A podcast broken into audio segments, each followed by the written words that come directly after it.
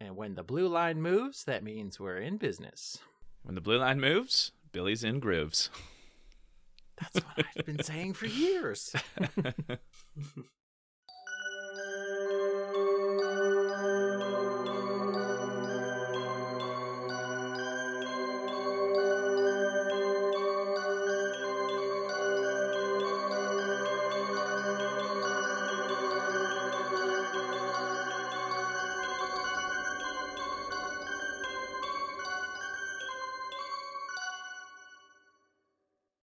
Welcome to Nothing to Fear, your weekly horror movie podcast. My name is Billy Schultz. Every week on the show, we watch a different horror movie. Happy April, everyone. We are starting some vampire movies this month.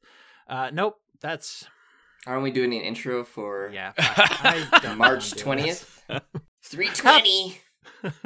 Yeah, 320 Blaze It. Uh, I hope you're all excited to listen to our episode on Tucker and Dale versus Evil. Of course, that's what we're talking about on this episode.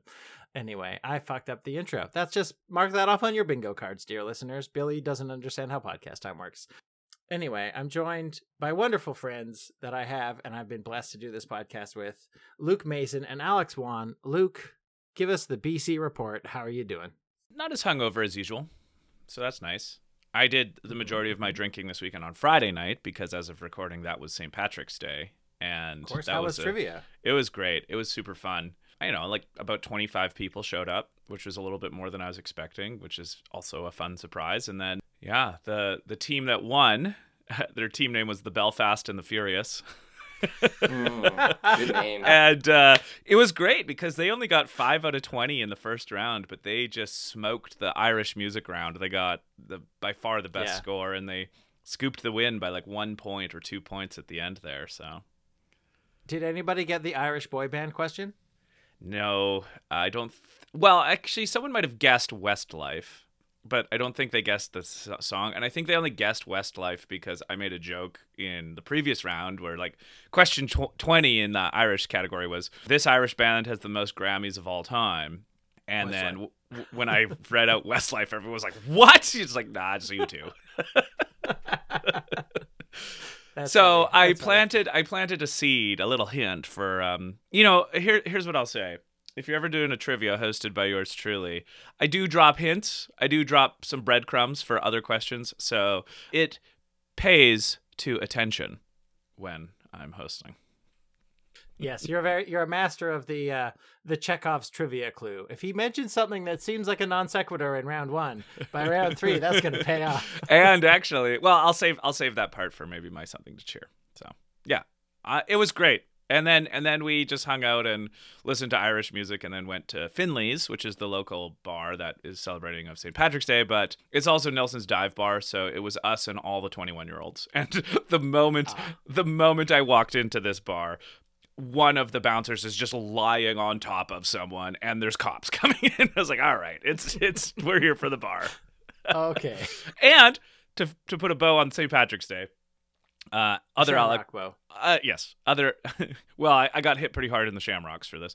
Uh, other Alex and I did the film The Boondock Saints for the radio of show. Mm, great movie. I haven't seen Great that movie, movie. in maybe a decade, and it's like it's definitely the sensibilities of it are of a different era, but it's still a raucous good time. That movie is such a romp. I loved it again, so I'm You know, as as a devout Irish Catholic, it really it really just hits all the right spots. Oh yeah. that's right. That's right. I've said that for years about you, Alex. Your devo- your devotion to Irish Catholicism. One of your most notable features. But of course that is Alex Wan who is piping in there. How are you doing this morning? How's Alberta? How are you? It's great. It's so nice and sunny. Last week was always shit because of daylight savings, Right, as right. as it, as it always is. And then we get so much sunlight now, which you know is I like. I don't know if everyone else likes it, but I like it. And it's been warm all week. I think it, it's weird because uh, I read a stat where it's been the longest consecutive days ever that the low has been under zero, Okay. but it's been so nice out. So Mhm. I don't know. Is it cold? Is it hot? Is it warm? It's not. It's definitely not hot. But Yeah. yeah, It sounds like a pretty typical like Calgary, Albertan, like fall. Wow, another spring. another record record was broken, right? Yeah, yeah, yeah, Yeah. yeah. yeah. So But I here saw- I am talking about the weather when that's Yeah. you know the stupidest topic ever. It's great. I'm great. I saw a funny meme about all of this. It's just so stupid, but it made me chuckle. It's like someone posted, "Did we do it? Did we save the daylight?" Yep. Until fall. Yeah. It's just a never-ending heist. You know, the the morning of daylight savings time when you lose that hour is always rough for me. But like a couple days after, and you realize, like, you sort of like you know, because of routine that like yeah, the days get longer in the evening. But there's always a moment every year where it's like you're consciously aware that like oh, it's six thirty and I can still see the skyline and it's not like pitch dark, and you're just like ah, yeah, nice. Yeah. okay, that vitamin D is coming back. That's especially Um, true here because we're like tucked away in the mountains, so the sun Mhm. usually goes down earlier than normal anyway. because you're just mountain shadows all there the was a day there was a day in December where the sun set behind the mountain and because of the angles of the mountains didn't rise at 1:42 p.m. Jeez. yeah. So it gets it can be dark and oppressive in Nelson. So this extra it's just it's lovely. Yeah. Yeah, that's some like Arctic Circle, you know, Yeah, I know. days of I know. days of night shit. I'm doing well. School is still kicking my ass, but I I think I'm through the biggest sort of bulk of it all and now it's just like a kind of like ramp up until finals in uh, in like 6 weeks here. So I'm feeling good about that. The weather is nice here as well. We had a bit of an adventurous weekend where Kelly had an appointment for some dental work or like dental consultation. She needed to get like a sore tooth taken out. And we, we thought they were just going to like look at the x rays and then book us in. And they were like, we can do that surgery right now. So she had like Oh wow. quite sudden dental surgery on Friday morning. Surprise surgery. Uh, so yeah, just like, hey, get up, don't have breakfast. We'll get breakfast after this like 30 minute dental appointment. No. And so it's been like soft food and a lot of painkillers and just taking it easy this weekend. So not the best, but hopefully a reduction in pain going forward and Chances of getting food poisoning are quite low, right? chances yes chances of food poisoning rock bottom. Boy oh boy. But yeah we make do and we keep going. And we watch a lot of youtube videos in the evening to get by. But i'm here and i'm ready to talk about some pieces of movie news some pieces of horror news i should say. As is my want i found one thing that's just a throwaway one thing i actually want to talk about and then one thing that is shameless self-promotion so here's the throwaway piece of news and that was that Six Cream's opening weekend was the biggest in franchise history, with 44 million beating Scream 1 and Scream 2, which was the previous record holder. And it seems like people are really enjoying the sixth installment of this franchise. I have yet to go see it. We wanted to go see it this week, but surgery prevented that. So, I, and, and somehow, this is me talking. I haven't been spoiled, so I haven't like heard a podcast about it. I haven't like like some people are like on their Instagram stories are like, next slide is Scream 6 spoilers, so I'm like swiping away and trying to keep it preserved, and Mhm. I'm excited to check it out. You have seen it, Luke. Do you Yeah. think that it, it is worth going in without being spoiled? Like, is there stuff Oh, that is always always reveal? because so much of the fun of the the Scream movies is trying to guess who the killer is as the movie's going around, and the movie knows that, so it gives you deceptions and red herrings and doubles and all that kind of stuff, and it's it's great. So I would I would I already know who the killer is. oh It's you do? Ghostface. Well, yeah, It's Ghostface. it is Ghostface. And I don't oh, know, it's just it's just fun to that. I mean, I think I said last time that of all of the Scream films, this one felt the least fun. It didn't Mhm. it was still a good movie, but it didn't have the same kind of joyousness that I think a lot of the previous ones had. And that's not a major criticism, right? Because it's still a really well-made Right. film and great acting and interesting depth to it. So I'm I'm happy that it's you know because I obviously want more and I and I want it, it- it's just not gonna. This is a franchise that obviously is not going anywhere, and Mm. it's kind of satisfying, I suppose, that this franchise is being embraced by another generation. You know, like Oh, um, that's cool. Yeah. because like the first Scream movies, we were a little young when they came out, but they're of our era, and certainly part of like it was the kind of movie people would talk about, and and then of course, actually, my first introduction to Scream was through Scary Movie, so there's also that parody element of it all. That yeah, I don't know. I just think it, uh, uh, I think that that's cool. that that's Nice. So you think, th- and and for I'll edit this out if it feels like it would be too spoilery to Mhm. even ask this question. But do you think there'll be a Scream Seven and and beyond without, if that's a spoiler to say? Uh. I think I think there are 44 million reasons why there will be a Scream Seven Ah. right now. That's what I Sure, will say about sure. it. okay, fair enough. that's Fair again. It enough, always that's yeah. always the answer when it comes to Hollywood. Yes, awesome. Okay, well there you go. I will. I'm gonna try to see it this week. I think, You should. and then You'll. yeah, I, don't really know. want to see it while it's in theaters. you'll enjoy it more if it's not spoiled. I think. I think so. Yeah, I think. No, that I think oth- you should look up and read the plot synopsis I'll before you watch the movie. That way you can be really prepared That's for All right. right. whatever comes. Okay, Cindy. I've got I've got both of your both of your piece of advice rattling in my brain, and we'll see what happens next week. But uh, before I get into a, a bigger story that I want to talk about, just a little bit of podcast cross promotion. I was a guest on another horror movie podcast a couple weeks ago called the Attack of the Killer Object podcast, and this is a podcast that's dedicated to horror movies that are about specific objects killing people and they were looking for a guest to talk about a Czechoslovakian horror movie from 1982 about a vampire car. And let me tell Hmm. you, this movie is entirely free on YouTube to just watch.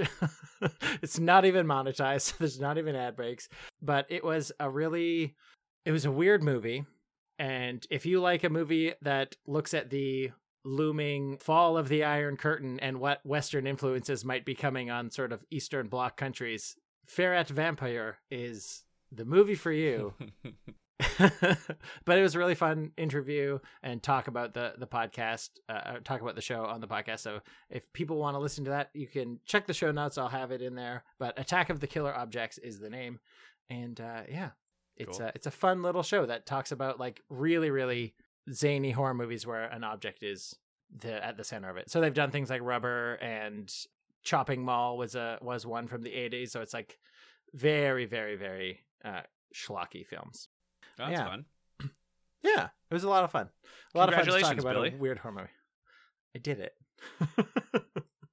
Thank you. Okay, so the the story I want to talk about today. uh, How familiar are both of you with Frankenstein? Uh, either with the book or the the movies or incarnations of it. Alex, you familiar with Frankenstein? I'm familiar enough that I know it's supposed to be Dr. Frankenstein and the monster is Frankenstein's monster. Yes. You know, the village of people want to murder the monster and it yeah, that's that's you- what I know about it. Have you read it at all? Have you read the book ever? Probably like an like a, an abridged version when I was a kid, but that's no, I haven't it. read like the original or What about you, Luke? What's your familiarity with Frankenstein? I have read the book, but it was I don't know, several years ago, so some of the details are hazy. Obviously the main thrust I'm familiar with of creating this life from other body parts of other people and things like that. hmm But actually, the the part of it that sticks out to me the most in my memory is when Frankenstein's monster becomes self aware. Hmm Because in a weird way, it's a little bit like these precursor conversations about when AI becomes self aware. You know, Yes, so yeah. so weirdly, uh, Mary Shelley wrote the first AI book way back in the day. So yes, true, I'm, yeah. I'm I'm relatively familiar with. Yeah. Well, apparently Guillermo del Toro is in talks to start production on his version of Frankenstein, which is, I think, right up his alley. He's a weird, spooky man, and a right lot of his his nightmare alley, you might say. Right, right, right up his nightmare alley. That was a very long movie. It was. I mean, most most recently he came out with Pinocchio on Netflix, which is a very wonderfully like beautiful movie to look at. Uh, story of Pinocchio, and Pinocchio is kind of like a Frankenstein's monster type of creature. You know, an inanimate object is given life, but he's cast or he's in talks with Oscar Isaac, Andrew Garfield, and Mia Goth to be in the film. So that sounds that sounds really exciting to me because it's like, ooh, we got Oscar Isaac. He he's up for whatever. Andrew Garfield, he I think he's having a bit of a moment, and then of course Mia Goth is just horror darling. But I always wanted Poe, Spider Man, and Pearl in a movie together. Poe, Spider Man and Pearl, like that that name a better trio. a great a great trio. well, okay, so based on that, who do you think would be of those three? I mean, maybe it'll be a Frankenstein's bride situation, but of those three, who do you think would be the monster? Mm, I think none of them. You think none of them? Yeah. It's hard to say. I mean, they could all do it. I, I guess maybe Oscar Isaac, but because but he could also be the the professor who creates the monster because that's kind of what he was. You mean Frankenstein? Yeah, Frankenstein, because that's kind of what he was in Ex Machina, right? Like he is actually a Frankenstein type, especially because talk about AI. Like Yep, that was his That's- role in that's that the whole thing. Yeah. but I also feel like Andrew Garfield could pull off the kind of professorial mode. You know, I think he'd be really yeah. good at that. Victor I think he he fits a Victor Frankenstein type of mold, like a sort of neurotic scientist type. yeah, I think Oscar Isaac, especially you know having sort of played it in Ex Machina, maybe he wants to have a chance to be the monster, and and like I think he's not he's no stranger to like makeup and effects and and weird roles. Like we all of course remember No, that he was in X Men Apocalypse. Yeah. Now, interestingly enough, I mean, it, obviously any adaptation can stay close to the source material or wander away, as is the artistic license. However, one of the main themes of the book is how even more human than human the monster is. So mm-hmm. Frankenstein's monster, one of the things that happens in the book is that he notices how inhumane humans can be to each other. You know, and so there's this reflective mirror-esque element. So even though in horror the monster is a monster and is scary and it's come to life Mhm. oh no but in the book it's actually quite a, it's a more thoughtful portrayal of uh, humanity i would say actually than even like i don't think it was it wasn't exactly written to be a horror story it doesn't come across No. that way it comes across much more as It's gothic. almost it's almost like a philosophical novel about people The horror were the humans, right? always always were Always.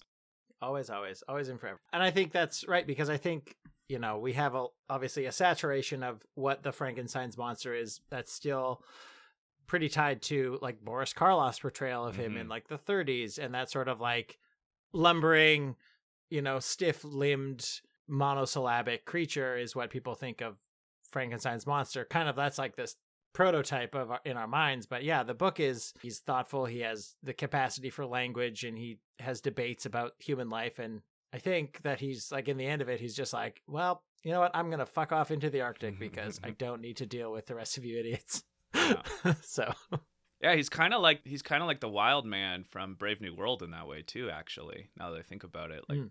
That that That's right, character in. Brave New World must be was influenced by that. i'm sure you don't have to dig very deep to find analogs to frankenstein type monsters or themes in in quite a Well, lot of yeah, it's a it's a total archetype of like what's the best way to show people what they're like is to have a creature with all of the capacities of humans but isn't a human and isn't socialized yet so has all of the basic questions a child asks that isn't socialized mm-hmm. but is now this other creature So there you go. And I think Guillermo del Toro will make it creepy and spooky and weird because that's his total modus operandi. Like that guy loves a loves a weird creature. So cool I'm excited for it. I, I I will probably check it out when it hopefully it comes out to theaters, but who knows? Probably 2024, I would say. Yeah. Okay. well uh Let's talk about a movie. Oh, sorry. Yes. Go ahead. Just a quick bathroom break before we start. Uh, okay, a quick bathroom break before we start.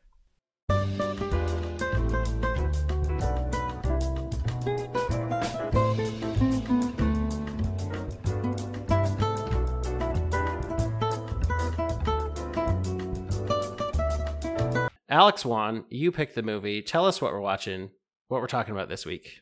We're talking about Tucker and Dale versus Evil for Forest Horror Month. I mean, I, I picked this movie because I have seen it quite a while ago, so I know it is in a forest. And I picked it because I felt like the last month and a half, maybe two months, I did not really enjoy many of the movies that we saw. And I Okay, wanted to okay. pick something that I knew that I would like. And Nice. um, that's why we, or that's why we're watching Tucker and Dale versus Evil.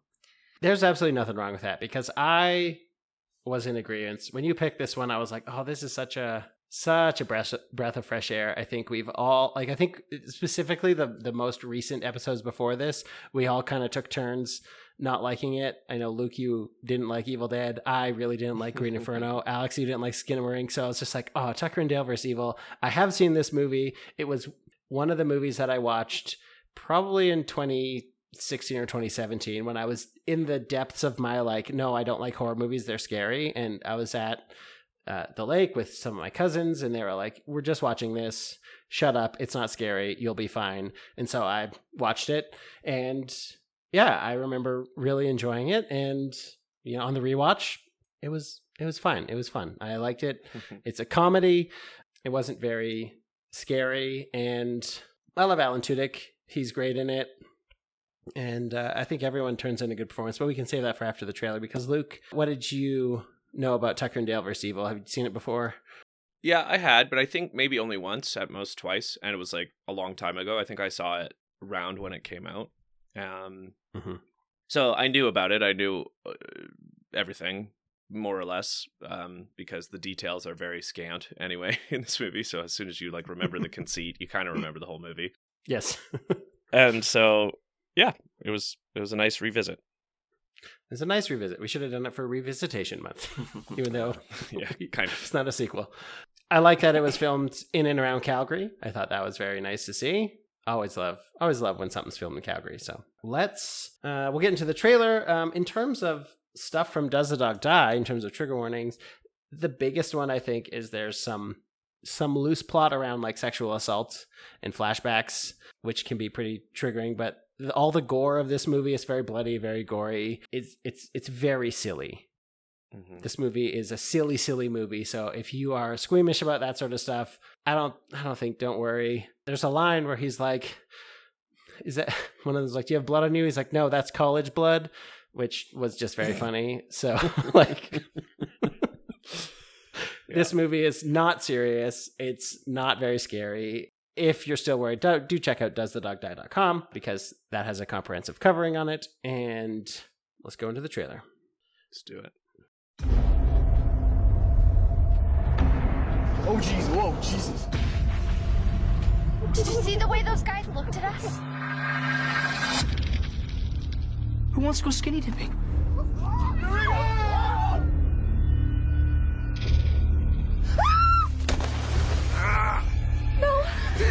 We got your friend!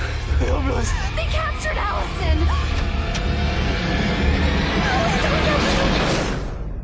Oh, oh, it's the pancakes. You hate pancakes. I'm, I'm, gonna make you something else. What am I doing here?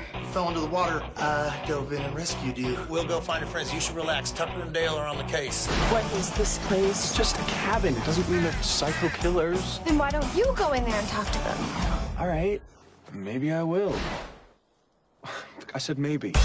Dale, what are you doing? I'm, I'm taking a crapper hole. You mind if I help? He's making her dig her own grave. There's no rules out here. It's us against them. No! Oh, good. Look, your friends are here.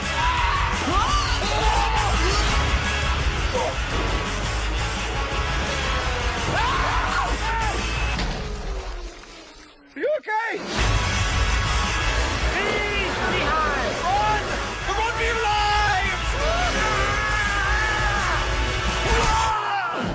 Saw your friend out there. He must be allergic to bees or something because he was running like a bat out of hell.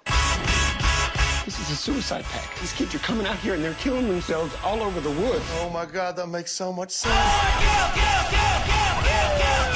the girl that we have, she can maybe explain the whole thing. You've got another one inside. Yeah, she's in my bedroom.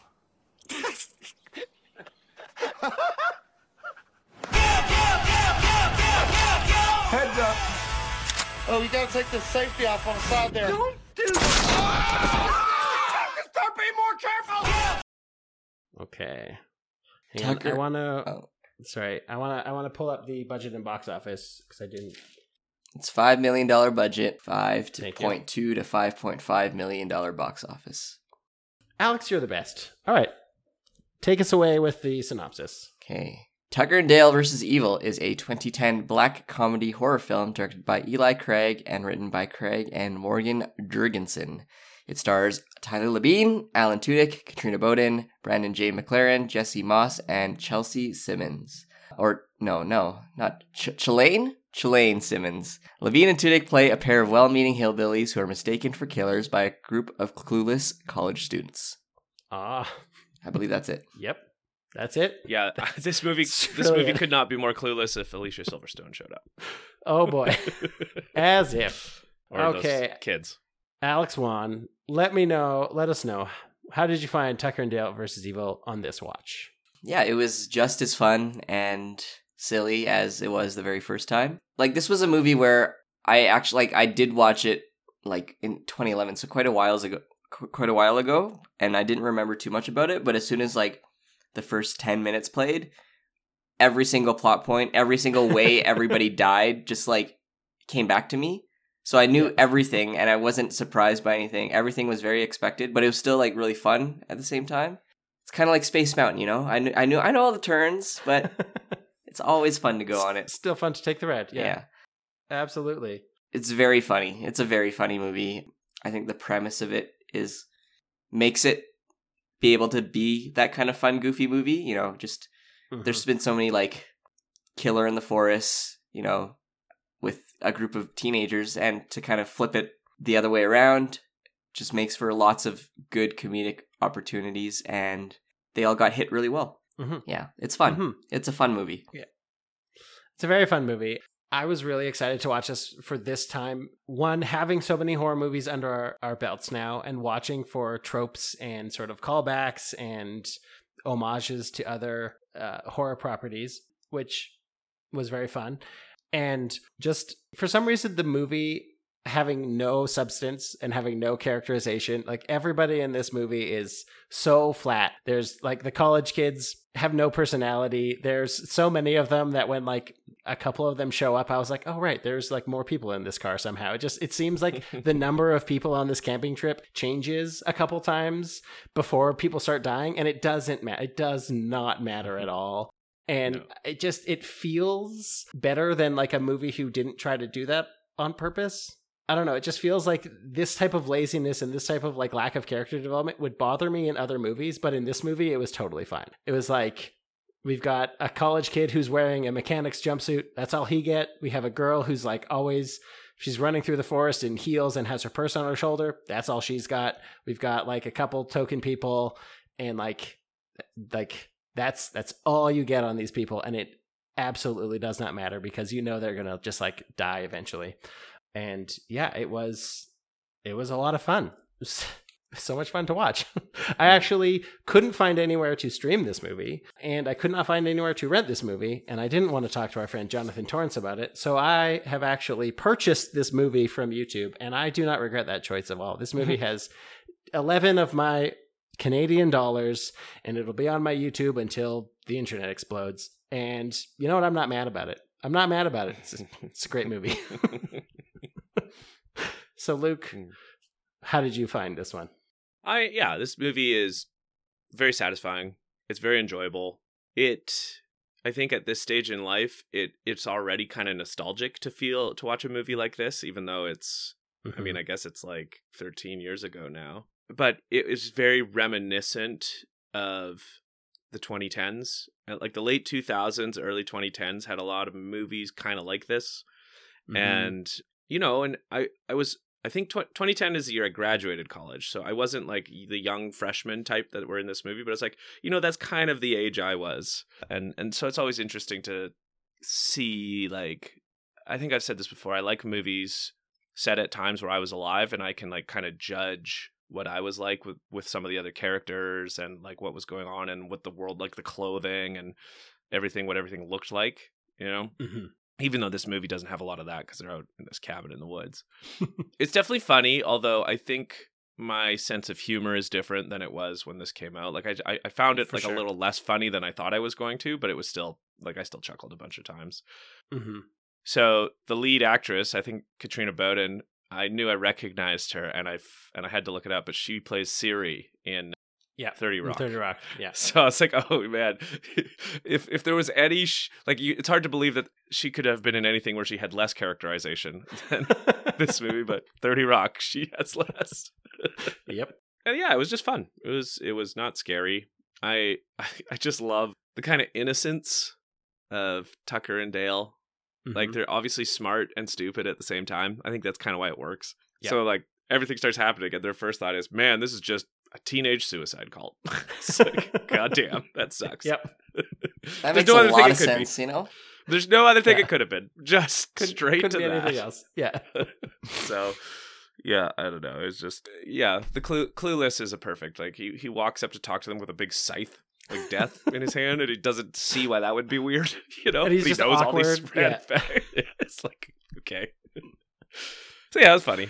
Yeah. It was enjoyable. Yeah, it was. It feels like the a, a grown up version of like the scary movies and the not another teen movie. If I can say grown up Yeah. version, I know it's not really, but like it feels like if if Tucker and Dale versus Evil had come out even like three years earlier, it would have been like slasher movie or something and like fallen in that vein where it was just like very It's over the a top, less very- obvious parody parody yes movie. exactly Yeah. less ob- thank you very succinct like and I, I think like it's a little bit kind of surprising to me because it might be subjective but i didn't think there was a lot of kind of toilet humor in this movie Yeah. do you know what i mean it Mhm. was just like funny situation and the character stayed very consistent right like tucker and dale are well-meaning and it's just miscommunication between them and chad was just comedically evil it's just the Um, worst fucking guy in the but world But it wasn't like it wasn't shitty toilet humor, right? It was just Mhm. funny situations, very slapsticky, and if you if you could somehow dwell deeper into it, which you know I find hard to, but like it's just sometimes matters of perspective change how you see a situation, and that's really what this is. You know, Mhm. Yeah, there's like a weirdly they like go for a weird message of like, "Mm, look, maybe you shouldn't have judged people based on like what you you know didn't you, just on their appearance, right? And because like Tucker and Dale are these hillbilly guys, and Dale is really socially awkward. So when he goes to talk to these like pretty college kids, he's like nervous, and that comes off as really creepy. And they're just like, okay, we're in like West Virginia or wherever, like remote, rural. These people are silly bumpkins. And you know, it, it kind of has this message of like, hey, books, don't judge them by their covers. Get to know them a little bit. And you're just like, what a weirdly like weird take for this movie to like approach with. But I just loved how like hopeful and optimistic Tucker and Dale are, and I'd love to talk more about the characters, like those two characters specifically. But just when they get to this Evil Dead cabin that he inherits, and there's just like bones strung up on the walls and like serial killer newspaper clippings with red string, they're all just like, "Can you believe I own a summer property?" and he's just like so happy with it. He's like, you just gotta feel good for him. And then it was really funny the the scene with all the newspaper clippings. It's like people missing in the woods, vanishing, and that what they zoom in on is like buy two get three corn like chili dogs at a place, like a coupon with no expiry date, and they're like, oh boy. it reminds me a little bit of like when I was a kid, my parents would say things to me. It's like you can't control your situation, but you can control your attitude. Things like that. Exactly. Uh, exactly. So, the Tucker and Dale of it all. Alan Tudyk and Tyler Labine. How did we? Was it Tyler or Taylor Labine? Tyler. Tyler Labine. What did we think of them? Luke, give us your Alan Tudyk, Tyler Labine thoughts. Yeah, they were they were great. They were very funny. They had good chemistry. I enjoy their banter. You know, I would say. Mhm. I think I I definitely liked the most how the movie portrayed them as smart and dumb at the same time, pretty seamlessly. Like that was great. Because you know that's this movie only works because of them assuming things and the well the college kids too but they're just the college kids weren't mm-hmm. funny you know so the comedy comes from these two and they just make these like absurd leaps in logic for everything that are a little bit dissonant with like their intelligence on other things so it's just funny. Mm-hmm. I like i'd say that was the biggest thing i noticed. Mm-hmm. mm-hmm. Uh, yeah, I love their relationship. I love like just seeing these two platonic like guy friends hanging out. It was just nice to see. Like they weren't, you know, it was, it was clearly like Alan Tudyk's character Tucker was a little bit more dominant in the relationship. Like you know he takes the last beer and he's always telling Dale like stand, up for yourself smack stand up for yourself smack stand up for yourself, but don't take the last beer because that's mine. Yeah, I, I, yeah and it was just yeah, you're right. The the smart dumbness where he's like he he remembers facts and trivia really well, but he's just like socially awkward. Like Yeah, who is the fifth oh, president so of the good. United States? the fifth oh. monroe yeah, That's, not, That's Oh. what they say, isn't it? it says it in the movie. See, I don't even remember that. Yeah. It I'm, went I'm sure. I, I trust him. Washington, John Adams, Thomas Jefferson, James Madison, James Monroe, and then John Quincy Adams. And then I don't remember Dang. who was seven. Was No. it Van Buren number seven? Maybe. Well, clearly number seven wasn't that important. Maybe Jackson. Maybe Andrew Jackson was number seven. I'm just the fact that you rattled off those six first presidents. It's like okay, Yeah. where did You that got a come little bit of Dale in you, huh, Luke? yeah. well, I just uh, to me the kind of like Amer- American Revolutionary period is a really fascinating time in history. Um, sure, sure, sure. because it was like the first time a country was ever at least nominally founded on Mhm. documents versus like cultural inheritance or history. So Sure. that shit's And, uh, interesting to me. For for American listeners, if we got that list wrong, I don't care. You don't have to tell us. um, Can we can we name the first five prime ministers? Because I definitely can't. No, I can only name It the first was- one. John A. Macdonald, then someone else. The guy on the then fi- John A. the guy on the five dollar bill with like the big beard. Laurier. Laurier. L- no, He was probably in the first five. I think he was maybe in the first five. Hmm. I just know John A. Macdonald was the first and the third. Like he, there was like Oh. him and then another guy and then him again. Eh, not important. No one cares. They're dead. No one cares. Yeah, that's true. I can't name the first five prime ministers. so- well, I Uh. mean, it's much more boring. Don't let any history majors hear you say that. I'm sure there's people who are like, "How dare you, Canadian history?" Blah blah. Anyway, anyway, I saw Alan Tudyk in Vancouver once, which was Ooh. very, very fun to see. It Nice. was like um, on stage. I didn't see him. No, I didn't see him on stage. So I I was walking around downtown Vancouver. We were out. We are going. I think I can't remember where we're going, but we walked past this diner, and sitting in the diner was Alan Tudyk with his like family, and he was just like just like out having breakfast, and like. I did this sort of thing where, like, you you know, you when you clock someone, you see like a famous person, you kind of do like a little oh, like recognition jolts, and he and I locked eyes, and I could just see in his eyes that he was like, please don't talk to me while I'm having breakfast with my family. It was just like one of those things where it was like, it is not an appropriate time to bother this person who's just out with their Yeah. family to like talk. So I just like kept walking. I didn't like mm-hmm. go in and be like, oh, Mr. Tudyk, I love your great oh, autograph or anything. Cause like, you know, people just want to like eat their bacon and eggs and not be bothered. But it was just, it was just funny. I could like hear him in his mind being like, don't talk to me, don't talk to me, don't talk to me, Fuck please don't come in, please off, don't come in, fuck please don't come in. fuck off, Yeah. fuck off. So like- What year was this? Oh God, it would have been like 2015, Mm. maybe. I think he was no, I I don't remember what he would have been in Vancouver for, but he's been in a lot of a lot of stuff. It was like definitely post like Firefly, but pre Star Wars Rogue One. So Yeah, I, I rewatched Arrested Development recently, and I was like, oh yeah, he's Pastor Veal. Yeah. oh, that's right. He's Ann's yeah, he's dad. Ann's dad. Yeah. Who? Her. Dad, Michael, show me the ways of the flesh. I want to learn. I want to learn about the secular world. Oh, that's right. Yeah, he's been he's been in like everything. So it was great to see him. I loved his little homage to the Texas Chainsaw dance at the end. It's not a dance, but like you know, Leatherface is swinging his chainsaw mm-hmm. around, and then I had actually forgotten. I, I remember that there was a scene of him running around with the chainsaw, but I couldn't remember how he got there. And then I just love the idea that he saws into a beehive and then is being like chased by bees or wasps. Like just, of course, perfect. And he doesn't like put down the chainsaw. He just No, runs don't with put down the chainsaw. Both hands on it, like Yeah. still going. swinging it around. Yeah. Makes eye contact with the guy like seconds before he impales himself, but he doesn't notice that part.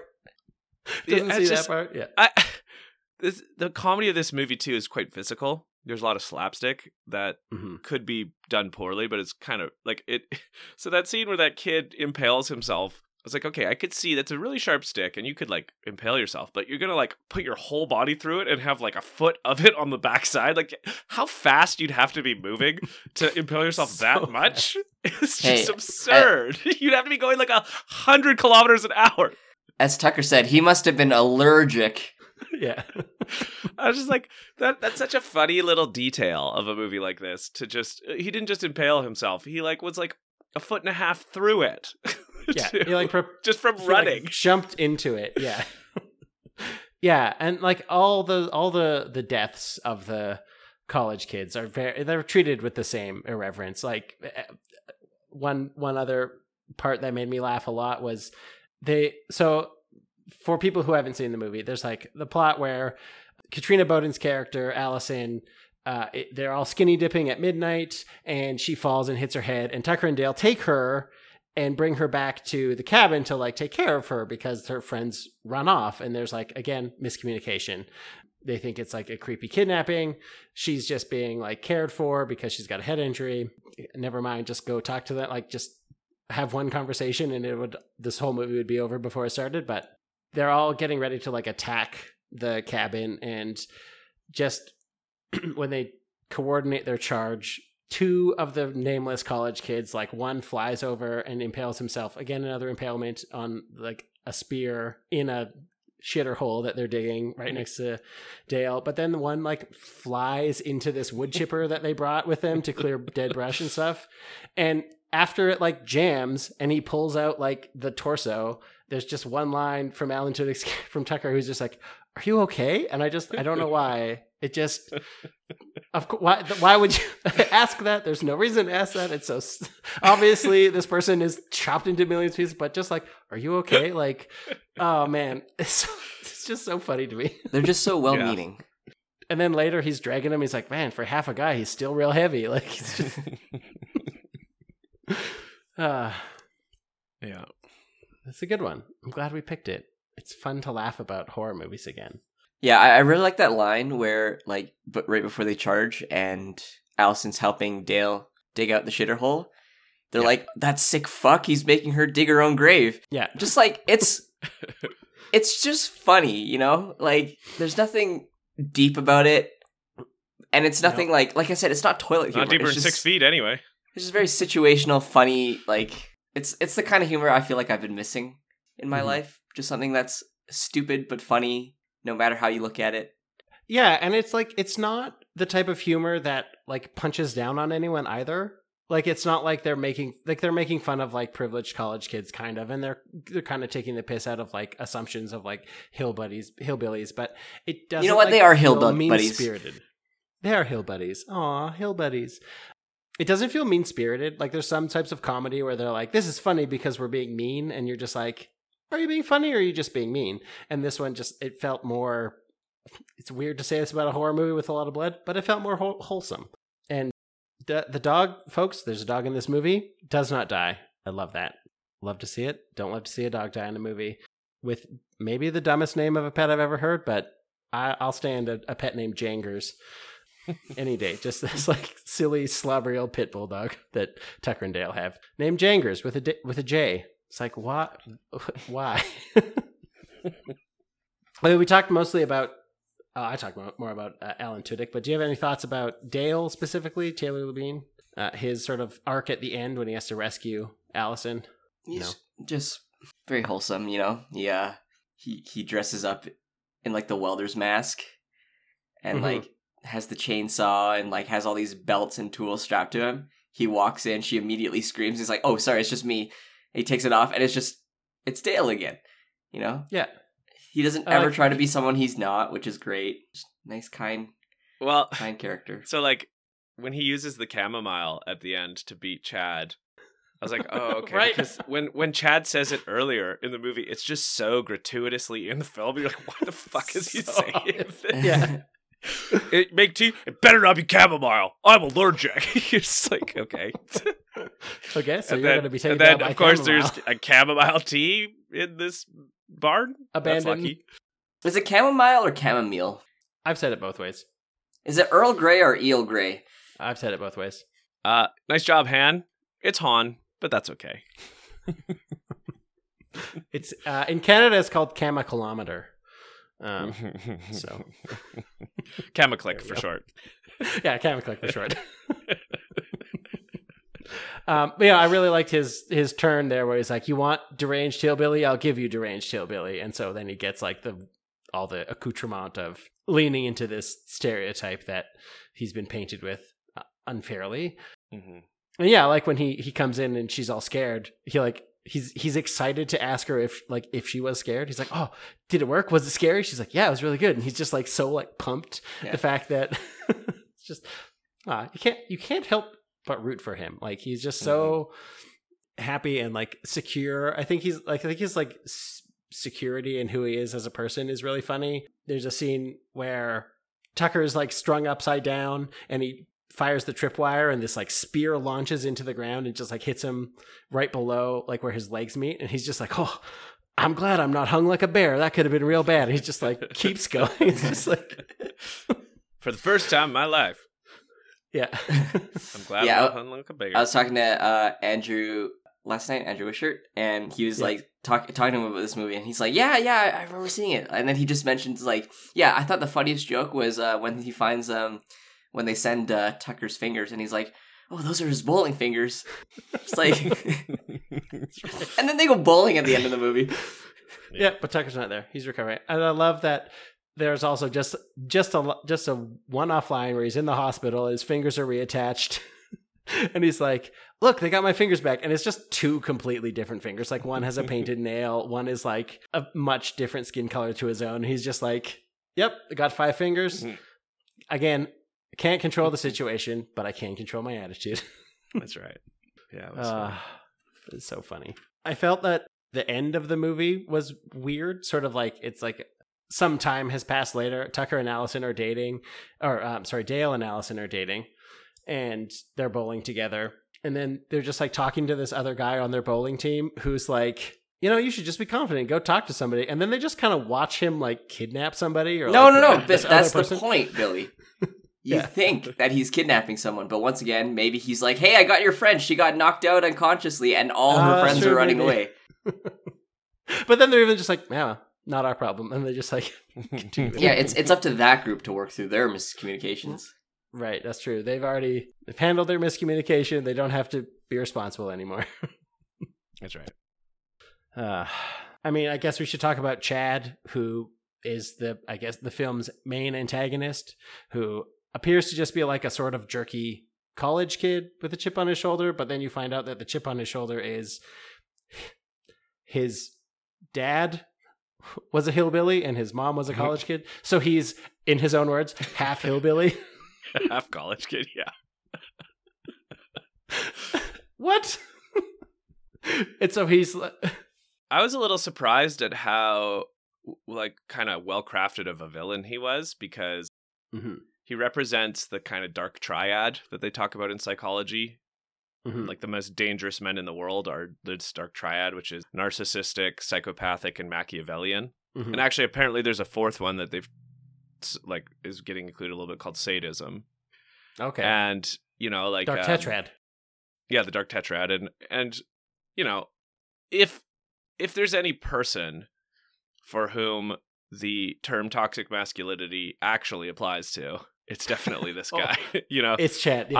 I, I i find that term to be used pretty sloppily in culture for just like any negative interaction you have with a man it's just Mm. that's just toxic but this guy is like He's this, the this is exemplar. appropriate yeah, Yeah. exactly like this is a this is a philosophically robust example of Yeah. toxic masculinity Yeah. because like he just because what he does is what what, what is really interesting I, I i don't know if it's interesting or not but it's it, it portrayed a villain type quite well i thought. When evidence starts coming in because like at the beginning if you think your friends are getting murdered you have a particular attitude towards these people and you're trying to help your friends right? Sure.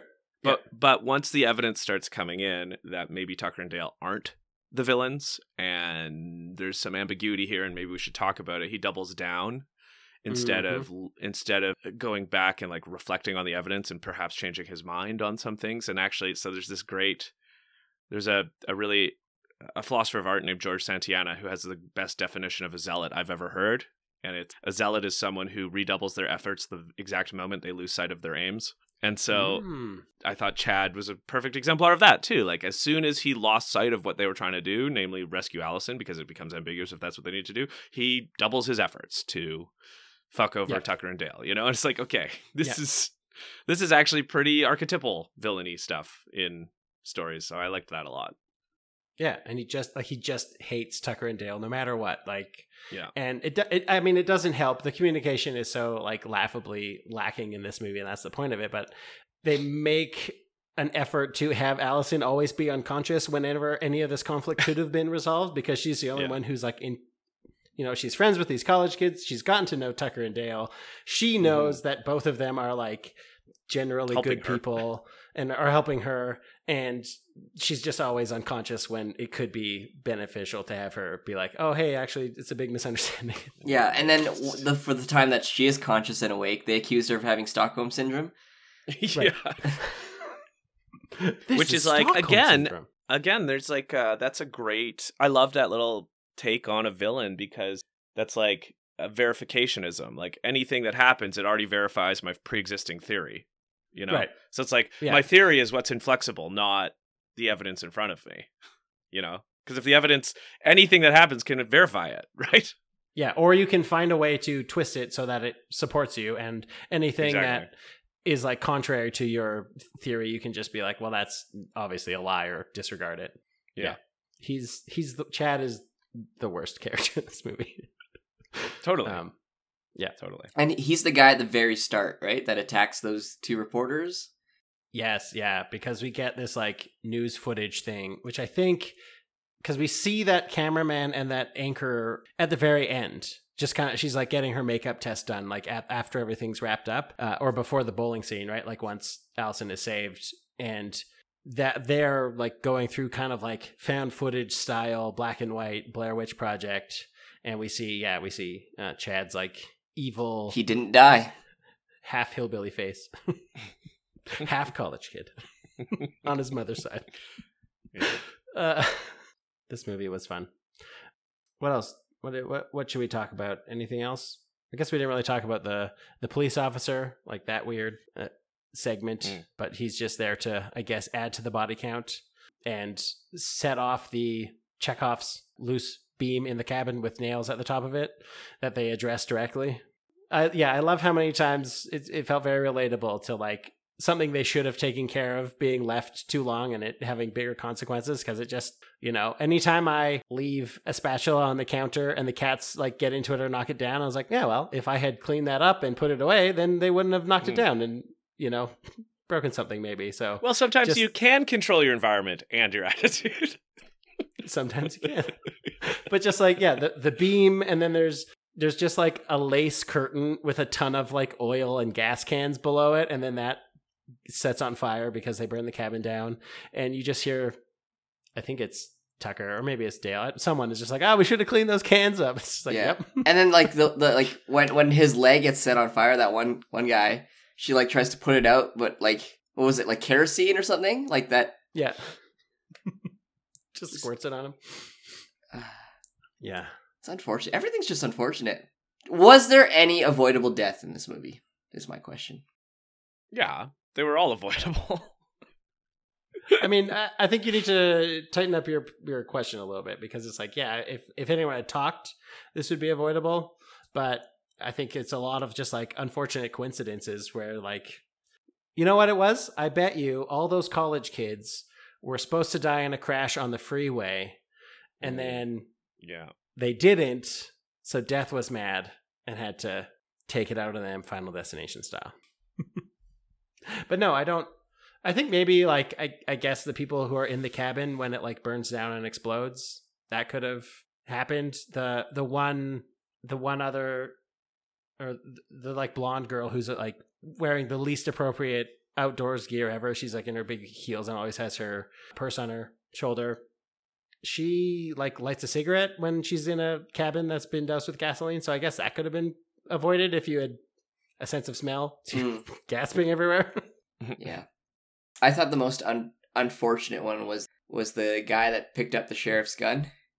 It was Oh, pointing it at Tucker and Dale, and he's like, "It's not working. Oh, you got to take the safety off first. And then he shoots himself. Oh, I forgot about that one. Yeah. And he was like the one you think gets away because he's like, I'll take the truck. I'll go get help. And you're like, oh, okay, that kid got away. But then he comes back. Yeah. Yeah. So silly. I think maybe if the chamber, the the the five chamber revolver that he was using actually had five bullets in it, that could have prevented some some Hmm. gunshots. But Yeah. uh, there's a scene where Chad is just shooting and shooting and shooting, and you're like, "There's no way, there's no way that that- there's that many guns bullets in that gun." Gotta fight back with the nail gun. Yeah. uh, uh, one more thing about Dale's character, just att- attesting to the type of person he is. When they have his dog, they have Jangers tied up, and they're they're threatening to like kill Jangers, and he's like, "I swear, if you kill my dog, I'm gonna be really angry." Like he doesn't like threaten to kill them; he's just going to be angry. It's just like, wow, what a sweetheart, hmm That would frustrate Ah. me too. right? It's just such an irritating situation. you know? He treats it like yeah his car battery died or something. It's like not a life or death thing. It's just an annoyance. Like oh no don't kill my dog please. Chad's the worst. Chad is just the worst. chad's the worst. Do we have a final thought then? Alex you go first. Final thoughts on tucker and dale versus evil. It's just so funny.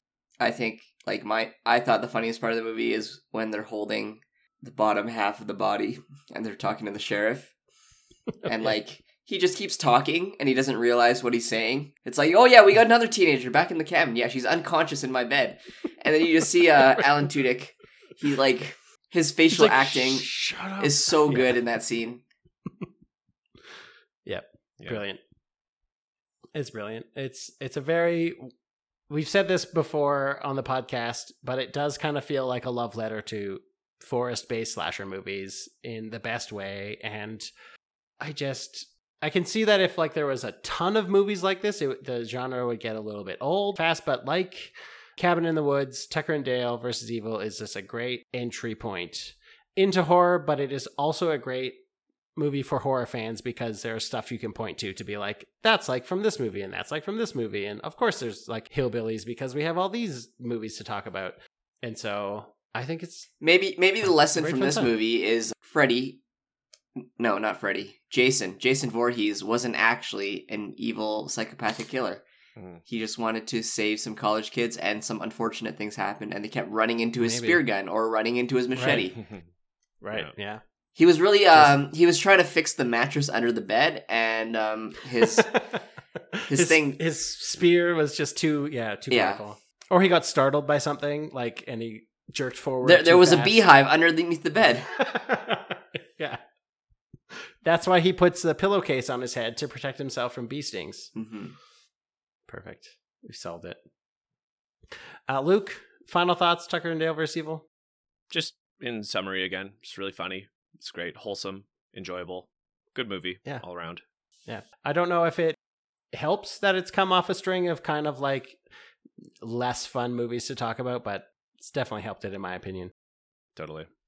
Yeah, I think I've said what I'm going to say. So, scariest part of the movie, Alex Wan. I mean, obviously nothing's gonna happen because we know kind of Dale is supposed to win and Allison's supposed to be okay. But I actually felt tension when she was tied to the like the the logging thing with the The saw. big lo- yeah. and yeah. she was getting dangerously close to getting her head sawed off. Mhm. And Dale was nowhere close to being re- able to rescue her. And then it's like, oh, he'll just throw this axe like a tomahawk and it'll somehow cut the rope that she's tied to without hurting her. And she can get away throw. safely right at the last second. But yeah, that was, I guess, the scariest part because I actually felt tension there. Yeah. Yeah. I think that there's no real scares in this movie. It's so lighthearted. And so I think the uh, the scariest part for me was just the type of person that Chad is. Th- th- those people are thankfully rare in society. They do exist. And it's just like, I just, ne- I hope I never have the misfortune to cross paths with one because he is just unwilling to change his mind, staunchly like opposed to any new information that contradicts him. And he's just, he's just such a dick. He, he was just so punchable the whole time. So, uh, Mm. the type of person that Chad is. Luke's scariest part.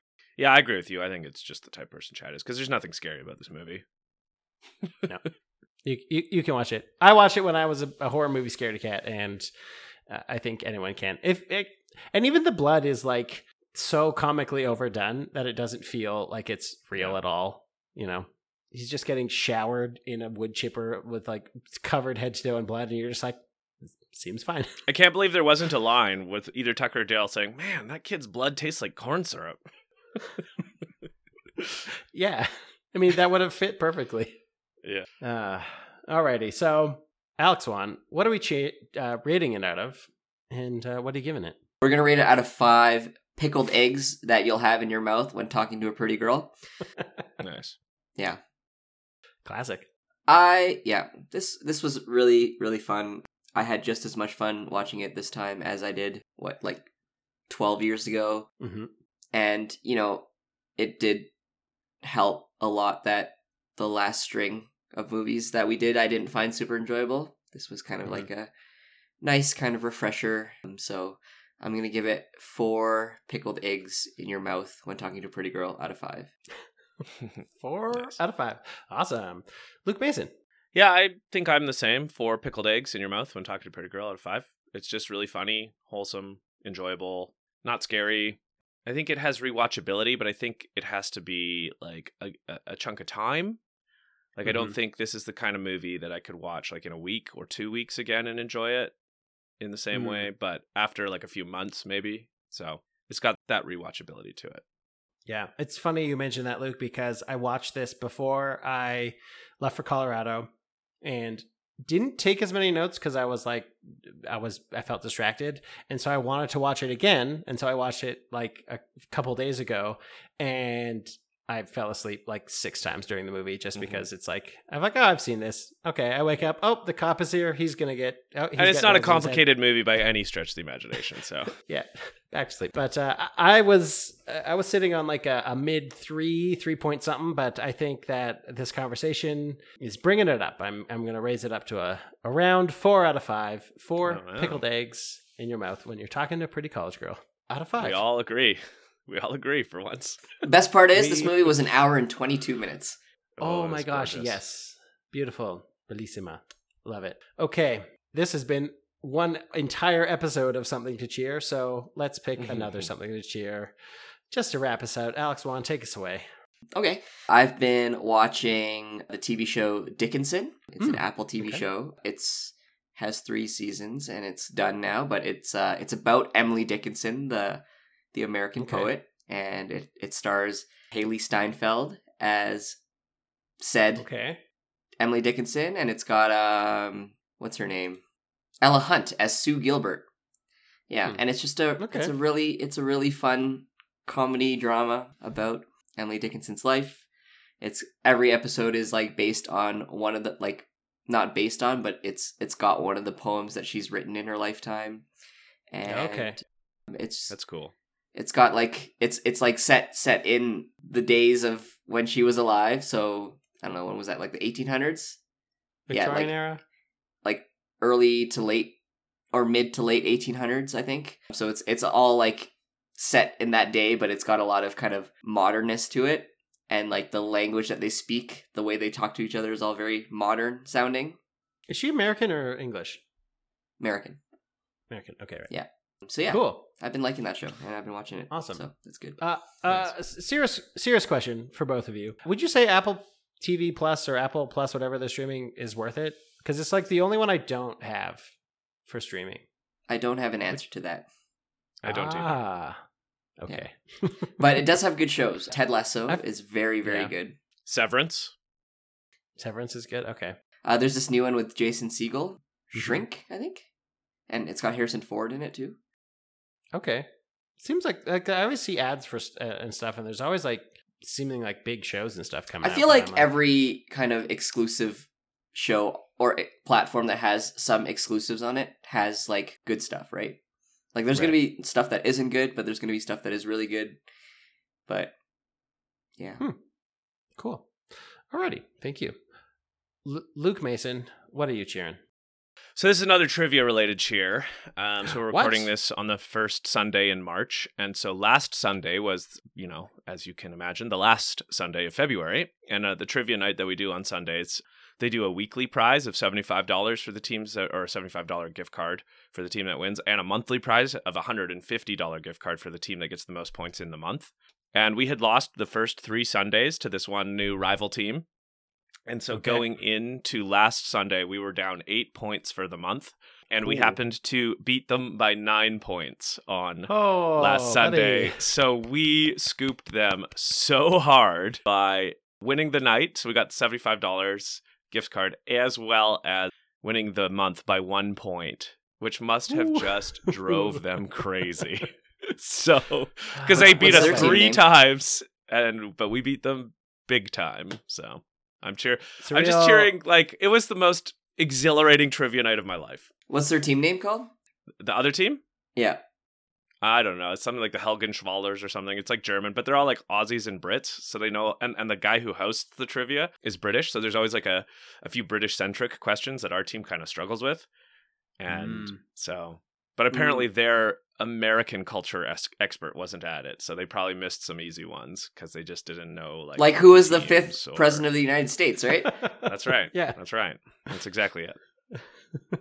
Ah, wow. Well, great job. That's a real like uh, average Joe's versus the Globo Gym Cobras moment for you. Just That's right. like a Yeah. true underdog story. Awesome. I'm gonna cheer the fact that I saw Cocaine Bear in theaters uh, in Colorado.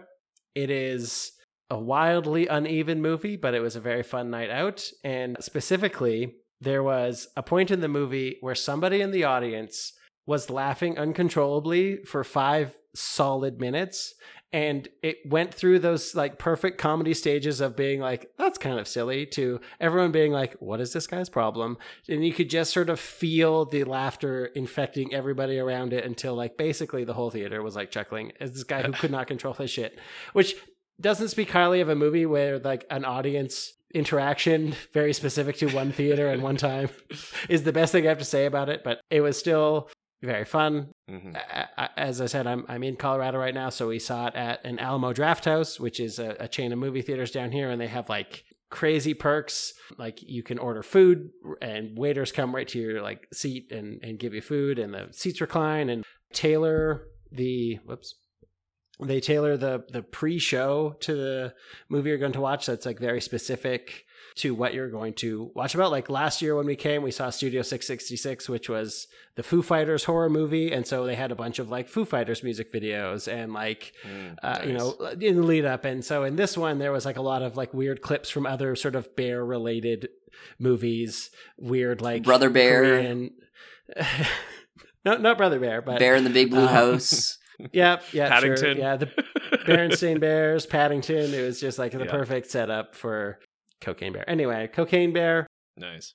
It's exactly what it sounds like.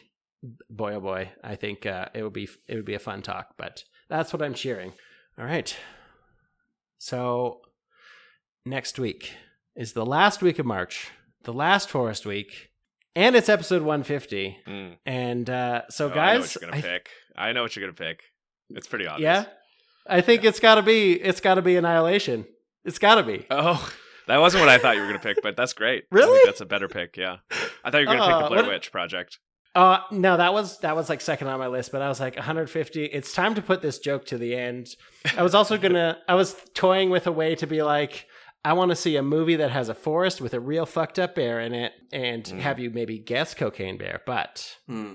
No, it's gonna be Annihilation. So all you listeners out there, Great pick. All think- you I- listeners honestly, out there, I'm That's a watching it. great pick because it's a it's a it's funny joke for our podcast, but it's also a great movie and ha- we'll have a lot of substance to talk about in it.